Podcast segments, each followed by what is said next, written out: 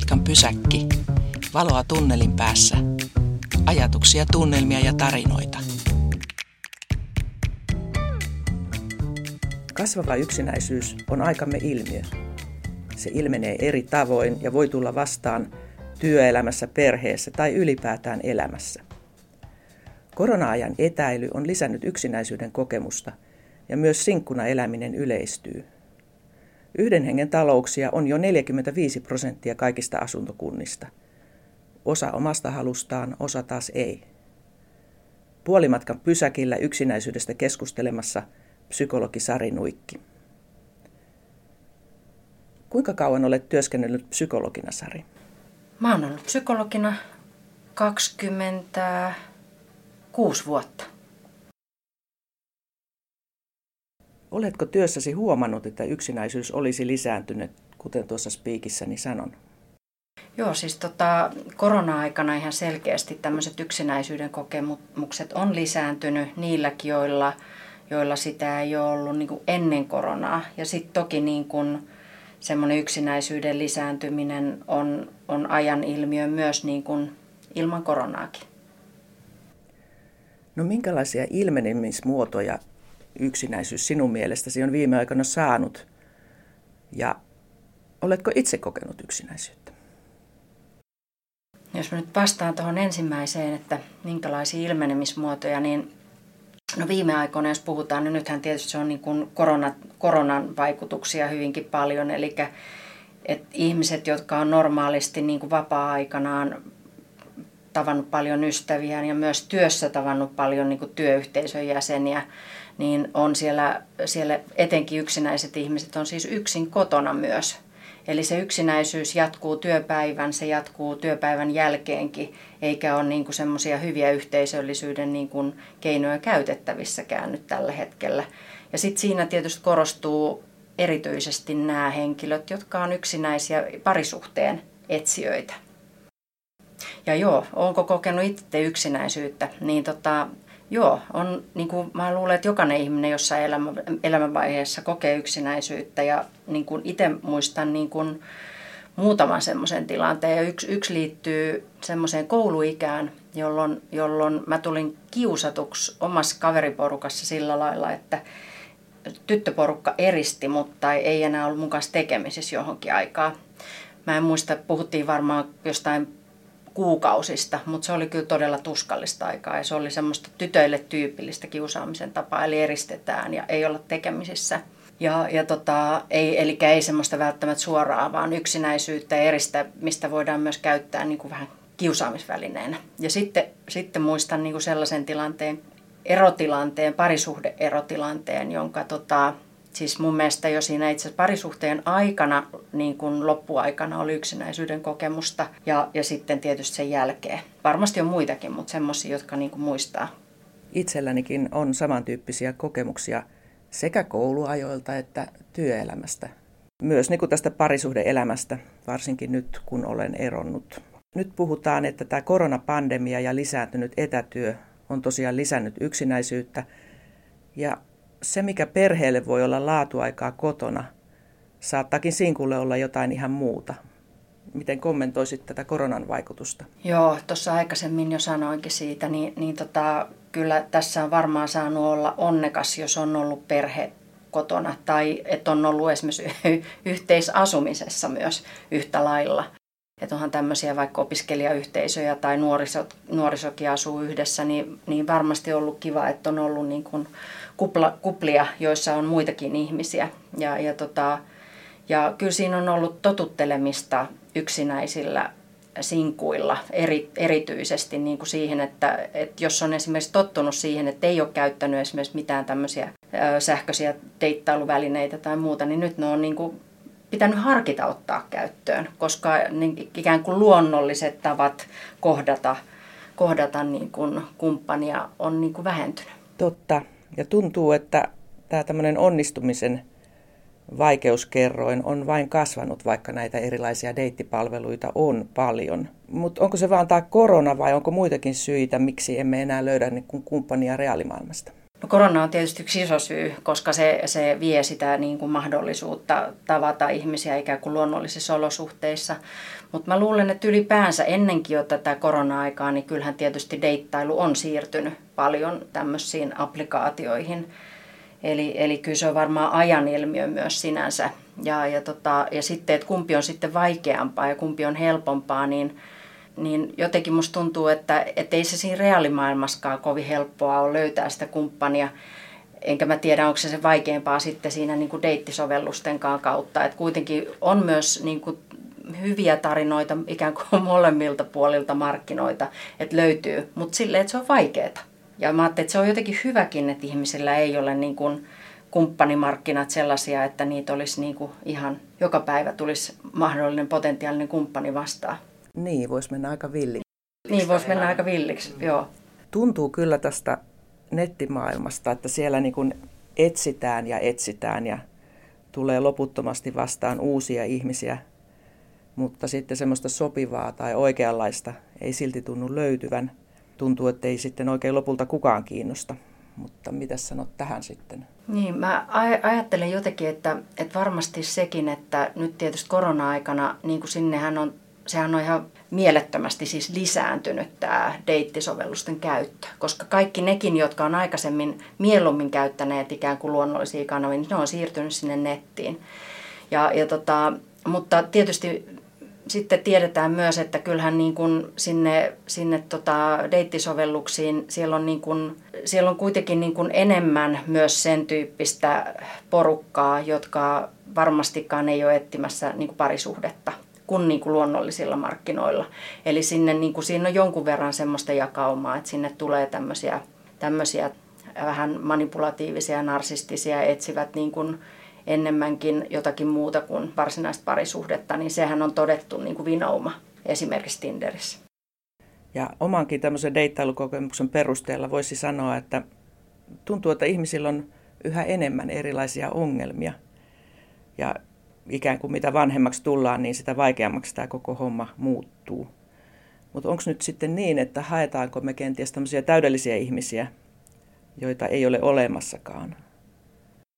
Itse asiassa, jos minä mietin niin kuin omia, omia niin kuin asiakaskokemuksia ihan niin kuin, siis koko, sanotaan melkein, sanotaan, että sanotaan viimeisen kymmenen vuoden aikana ainakin, jonka, jonka paremmin muistaa, niin, niin kyllä mulla on niin kuin semmoinen – semmoinen käsitys kaikista ihmisistä, jotka on kertoneet, että on näissä sovelluksissa, että ne on niin kuin ihan vakavalla mielellä ja ne etsii sieltä niin kuin ei mitään täydellisyyksiä, vaan niin kuin semmoista arjen jakajaa. Ja mun mielestä ne niin kuin on ollut aika kohtuullisia ne toiveet, mitä ihmisillä on ollut. Että ei ne ole ollut mitään semmoista täydellisyyden tavoittelua, vaan etsitään oikeasti semmoista, jonka kanssa olisi kiva niin kuin viettää sitä arkea ja, ja, ja erotiikka toi, toimisi ja, ja per, ihan niin kuin tämmöisiä perusasioita loppujen lopuksi. Et siihen se tuskin on kaatunut. Nyt kuitenkin tuntuu, että tässä omassa tuttava piirissäkin on paljon eronneita ihmisiä ja ei tässä nyt enää ihan nuoriakaan olla, niin ehkä, ehkä ollaan ikään kuin poltettu näppimme monta kertaa ja on omakin kokemus semmoinen, että kenties on sitten parempi elää sinkkuna kuin huonossa parisuhteessa. Mutta mitäs tähän sanot sitten?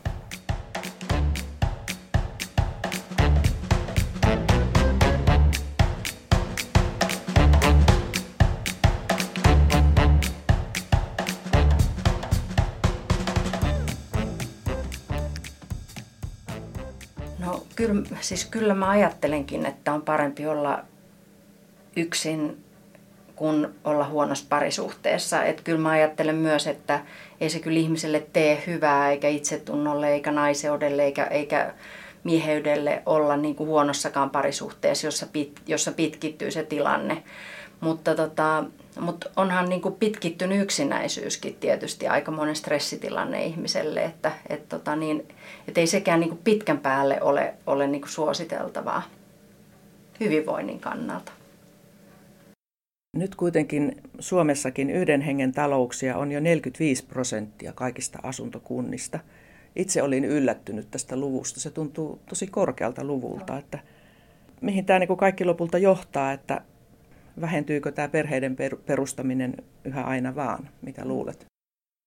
Joo, mä, mä luulen, että itse asiassa myös semmoinen, että, että meillä on paljon niin kuin yksineläjiä, jotka ei ole mitenkään niin kuin itsensä vastaisessa ikään kuin sinkkuudessa, vaan valitussa sellaisessa. Ja osa niin kuin selittyy sillä, että, että ihmiset valitsee myös semmoista yksin elämistä – ja ei se tarkoita sitä, että he ovat yksinäisiä, vaan niin kuin valitsee sen yksin elämisen. Ja sitten on varmaan niitä vastentahtoisesti yksin eläviä myös. Ja koska yksinäisyys on kasvanut niin valtavasti, niin se on niin kuin oletus, että se ei todellakaan ole aina valinta. Mutta kyllä mä luulen myös, että osa tuosta niin selittyy sillä, että, että meillä ei ole enää semmoisia niin vahvoja kulttuurisia normeja siihen, että meidän täytyy täytyy mennä jotenkin kehityskaaressa niin, että, että mennään naimisiin ja hankitaan lapsia ja perustetaan perhe ja niin poispäin. Eli semmoiset, mä luulen, että normit on myös niin kuin väljentynyt niin kuin ohjaamaan sitä, että miten me, mitä me valitaan elämässä. Tässä yhden hengen talousten porukassa on tosi monenlaisia ihmisiä. Siellä on naimattomia ja eronneita ja leskiä ja vaikka opiskelijoita, joille se ehkä voi olla semmoinen väliaikainenkin tilanne se yksin asuminen. Ja mm. tämmöisen luvun kuulin, että olisi noin 1,2 miljoonaa suomalaista, jotka olisi nyt näitä yksin asuvia. Se on paljon ja jos jotain, niin yksin asuminen on tietysti kalliimpaa kuin mm. vaikka yhdessä asuminen. Että semmoinen ilmiö, mutta selvästi se yleistyy ja se ei ole vain tietenkään Suomessa, vaan tuntuu olevan maailmanlaajuinen ilmiö. Mutta sitten eikö tämmöinen toisen ihmisen kaipuu ole ikään kuin semmoinen joku aika inhimillinen perusasia ja tuntuisi, että ei tämmöinen pelkkä kuvien katselu jossain virtuaalimaailmassa voisi kokonaan tätä tämmöistä kaipuuta korvata ja huomannut, että tämä parisuhteeseen sitoutuminen on aika niin pelottava asia monille. Ja sitten on tullut tällaisia just näitä vaihtoehtoisia kuvioita, niin kuin ikään kuin kevyempiä vaihtoehtoja ja vähemmän sitovia. On tällaisia erilaisia ja eritasoisia ystävyyssuhteita ja sitten puhutaan nyt, on puhuttu jopa korona, koronasuhteista ja kavereista. Mutta mitä mieltä olet tästä sitoutumisen vaikeudesta? No tuossa oli paljon asioita, mitä voisi kommentoida, mutta se tota niin, mä luulen, että tietysti nyt korona-aikana varmaan ihmiset on etsinyt myös niin kuin sellaisia ihmissuhteita, jotka edes voisivat olla mahdollisia ja turvallisia tässä kohtaa, joka on saattanut lisätä, lisätä tavallaan myös tämmöisten ihan puhtaiden seksisuhteiden niin kuin määrää, jossa on sovittu tavallaan se, että et, et on niin kuin, nyt on niin kuin tur, joku turvallinen jatkuvuus siinä tilanteessa, että ei oteta niin isoja riskejä, mitä muuten voisi olla. Varmasti lisää niin kuin tämän tyyppisiä suhteita. Eli tota, mitään sen tyyppistä ilmiöä mun mielestä ei ole hirveän vahvasti tullut ainakaan niin kuin omien asiakkaiden kanssa vastaan. Se täytyy sanoa tässä nyt tämmöisenä moninkertaisena uussinkkuna, että onneksi lapset on tehty, koska nyt kun tämä on näin vaikeaa, niin ei tarvitse sitä puolta ajatella, koska ilmeisesti monet nuoret naiset kokee kuitenkin tämän nykytilanteen siinä mielessä ongelmaksi, että biologinen kello tikittää ja he haaveilee perheen perustamisesta ja lapsista ja sitten tämmöinen isy, isyyteen sitoutuminen ei sitten kuitenkaan kaikkia enää kiinnostakaan. Että tässä hiljattain Outi Mäkinen on kirjoittanut tämmöisen kirjan kuin Karu planeetta ja siinä käsitellään just tätä rakkauden ja parisuhteen kaipuuta ja yksinäisyyttä ja Tinder-kulttuuria. Mitä mieltä olet siitä, että on yhä yleisempää varmistaa tämmöinen oma lisääntyminen perinteisistä poikkeavin keinoin? Joo, mä, tota, niin, tämä on semmoinen ilmiö, johon itsekin, itsekin törmännyt siis asiakkaiden kautta, että kyllä, kyllä nuoret naiset pohtii sitä, kun alkaa niin kuin ikää tulla ja, ja, ja tota, ei ole löytynyt sitä, sitä, sitä ikään kuin isäehdokasta. Niitä puolisoehdokkaitahan monelle riittäisi, mutta tuntuu, tuntuu että semmoinen niin kuin joitakin ilmiö olisi olemassa kuitenkin, että, että miespuoliset haluaisi sitoa yhä niin kuin myöhemmin – ja sitten taas naisen biologinen kello menee sitten aika lailla ohi. Ja, ja silloin niin kuin herää näitä ajatuksia tietysti, että, että miten varmistaa sen oman niin kuin jälkeläisen tulon sitten siinä ja haluaako olla parisuhteessa ja sitten kuitenkin aika voi mennä jo ohi niin, että, että voi olla hedelmällisyys jo niin kuin selkeästi laskenut, niin kuin vaikka parisuhdemarkkinoille uudelleen meniskin. Niin sitten toisaalta mä ajattelin, että tämähän on sinänsä hyvä maailma, että meillä on mahdollista myös tämmöiseen äitiyteen ilman sitä isää siinä kohtaa. kyllä mä ajattelen, että, että se, että se on lisääntynyt, niin varmaan myös liittyy siihen, että se on nykyään mahdollista. Niin, eli aika monet nuoret naiset päätyy ikään kuin hankkimaan lapsen yksin. Mm. Mutta sitten tämä maailma tosiaan muuttuu aikamoista vauhtia ja arvomaailma muuttuu ja tavat muuttuvat. Ja nyt sitten enää edes tämmöinen, niin kuin aikaisemmin on ehkä ollut tämä tämmöinen yksiavioisuuden ihanne. Ei se enää olekaan kaikille välttämättä ainoa oikea vaihtoehto. Että on tämmöisiä erilaisia avoimia liittoja, tämän tyyppisiä uusia asioita, mutta mitäs mieltä tästä ilmiöstä? Siis tavallaan mä ajattelen, että ehkä niin kuin tämmöinen tota, yksiavioisuus ja tämmöinen niin kuin, ö, perinteinen perhe- ja avioliittoajatus niin onkin ehkä aikansa elänyt. Ja mä ajattelen, että kyllähän meitä ihmisiäkin niin kuin on niin moneen junaan, että mun mielestä se, että olisi vain joku yksi malli, joka olisi toimiva kaikille, niin se on aika vieras ajatus ehkä niin kuin ihmisen moninaisuuksiin. Vaikka ihmisillä onkin, onkin tota yhteisyyden tarve ja liittymisen tarve, mutta se, että onko se malli sitten tämä perinteinen niin kuin avioliittomalli ja tämmöinen yksiavioisuus, niin, mutta se, että se on äärimmäisen tärkeää, että kyllä huomaa, että omissakin siis näissä asiakassuhteissa niin tämän niin kuin avoimien suhteiden pohdinta on ihan eri tavalla niin kuin pöydällä. Eli se on niin kuin ikään kuin sallitumpaa nykyään, vaikka ei suinkaan sellaista, jota nyt mennään kahvipöydässä kelle tahansa kertomaan, mutta selkeästi lisääntynyt myös suhteen muoto. Ja, ja tota, mutta se, että siinä on pelisäännöt on selkeät ja että se ei ole kenellekään tavallaan hyväksikäyttökokemus, vaan että kaikki on siinä omasta tahdostaan ja ne on selkeät ja kompromisseja tehdyt ne pelisäännöt, niin se on todella tärkeää, että siitä tulee kahden ihmisen aikuinen suhde, jos on selvä peli. Ja sitten semmoinen niin kuin ilmiö, mikä mun mielestä niin kuin on näkynyt, että, että joo, että voi olla keski-ikäisilläkin tämmöinen pohdinta ikään kuin avautunut, että tämän tyyppisiä niin kuin suhteita voi olla, että ei tarvi, niin kuin, vaikka onkin nyt vaikka ollut pitkään parisuhteessa, niin voi harkita muitakin niin kuin vaihtoehtoja edetä siinä, siinä ihan hyvässä parisuhteessakin. Ja sitten nuoret tuntuu, että, että musta tuntuu, että nuoret aikuiset ei halua enää semmoisia niin leimoja omaan suhteeseen, että niiden on vaikea välillä puhua edes niin kuin seurustelusta, kun ne sanoo vaan, että me niin kuin tapaillaan, me ollaan yhdessä. Että semmoinen, että ei haluta naulata jotenkin sitä parisuhdetta mihinkään niin kuin muottiin enää. Että semmoinen ilmiö on ihan selkeästi lisääntynyt. Mutta se on sitten vähän hankalampi tilanne, jos tämmöisessä parisuhteessa toinen ajattelee, että hän, hän nyt niin kuin elää tällaisessa avoimessa liitossa ja toinen ei sitten ehkä niin kuin edes tiedä siitä. Joo, silloin ei puhutakaan oikeastaan avoimesta liitosta.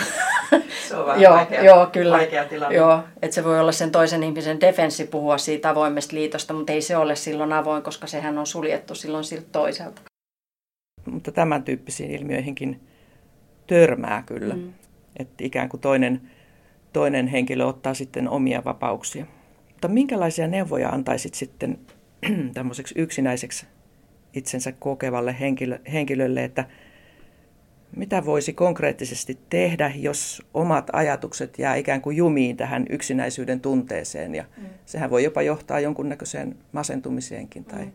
Et yksinäisyyshän niin kun on tosiaan semmoinen ohimenevä kokemus meillä elämänvaiheissa niin kuin kaikilla. Mutta sitten jos se yksinäisyys pitkittyy, niin just niin kuin sä sanoit, niin, niin se, sehän on, mehän on, sehän on meidän elimistölle ja mielelle hyvin semmoinen niin vaikea stressitila. Eli siinä tulee ihan niin kuin se taistelee ja pakene mikään kuin mekanismit meidän mielen sisällä käyttöön.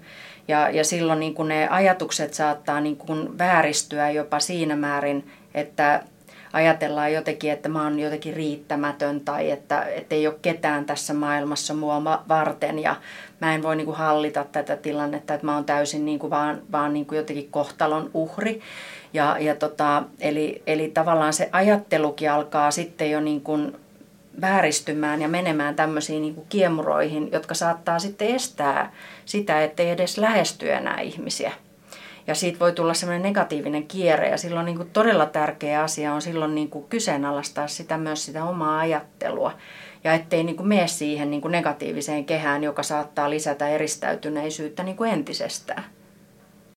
Onko nyt jotain semmoista vielä, mitä en olisi hoksannut kysyä, mitä haluaisit lisätä tähän haastattelun päätteeksi tähän asiaan? Et jotenkin mä ajattelen, että, että kuitenkin niin kuin omasta asiakaskokemuksesta voi sanoa, että edelleen niin kuin ihmiset etsii sitä ihan niin kuin perus, peruskumppanuutta ja on niin kuin valmiita sitoutumaan pääosin ja ettei ole vaan löytänyt, löytänyt juuri sitä oikeaa vielä. Ja se, että niin kuin se tilanne voi jatkua pitkäänkin ennen kuin se löytyy, niin ei tarkoita sitä, että siellä ketään niin kuin ei olisi sua varten. Vielä tuli yksi kysymys mieleen. Joo. Uskotko ihan tämmöiseen oikeaan, oikeaan rakastumiseen? Kokemusta on nimimerkillä, joo. Kiitos Sari, kun poikkesit puolimatkan pysäkille.